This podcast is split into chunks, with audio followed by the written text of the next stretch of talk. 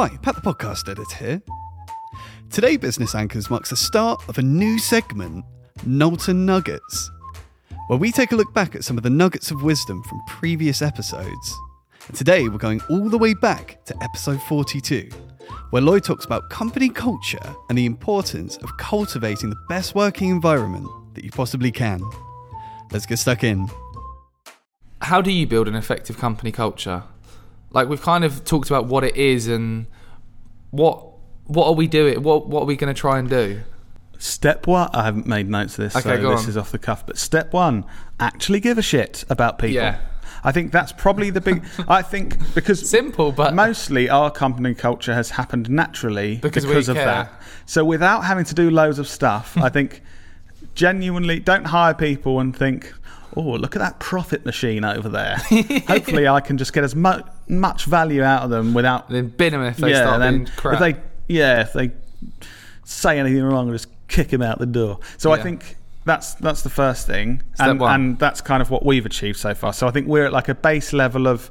I think we've got a decent company culture because we do actually care about people, yeah, and we lu- we're lucky enough that we really like everyone we work Yeah. with here. Um, it probably won't always be the case because if you grow big enough, surely you're not going to like Yeah. someone at some point. But step um, two.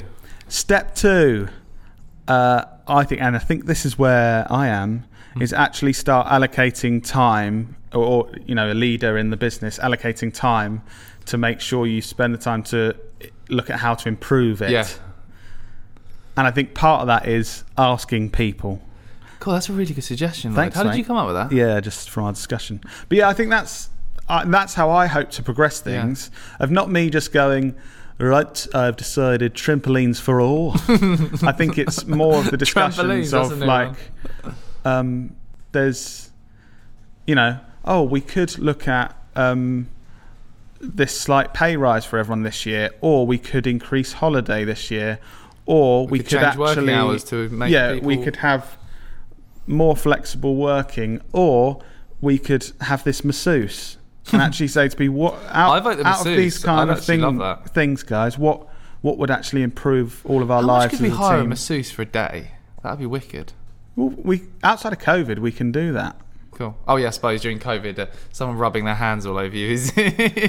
Well, yeah, really bringing anyone extra into this space. So Yeah. yeah, getting that close probably. yeah, then touching everyone else. also, we don't really have a private area in this massive. It'd be weird. I'd find it weird if Lucas was just getting a massage at the end of the room, and I'm here. I was just typing away like.